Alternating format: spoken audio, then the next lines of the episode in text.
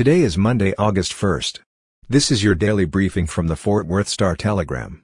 It will be hot and mostly sunny in Fort Worth. The high is 100 degrees. Our top story, people in a vehicle early Sunday fired a gun into a house in South Fort Worth and shot a 14-year-old inside, police said. The victim was shot at about 2.45 a.m. in the 3600 block of Lipscomb Street, Fort Worth police said. The victim was taken to a hospital and suffered a wound that police said is not life-threatening. Police did not say whether the victim is male or female.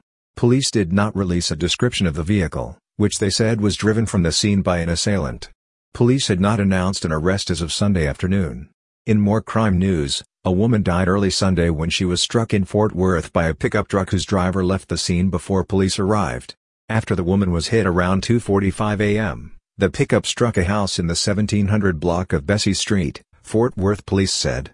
It was not clear where the woman was in relation to the house when she was struck, police said. The Tarrant County Medical Examiner's Office did not release her name or age. The victim died at a hospital. The pickup's driver left the scene before officers arrived, police said. The police had not announced an arrest as of Sunday afternoon.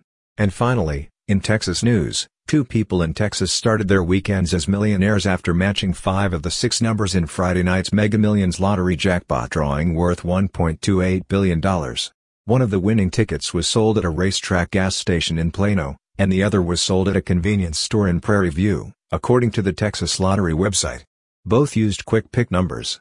Those two tickets were among 26 that matched five numbers, including two each in Florida, Georgia, Minnesota, and North Carolina.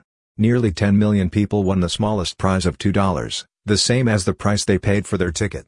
All the winners, no matter how much they won, have 180 days to collect their prize.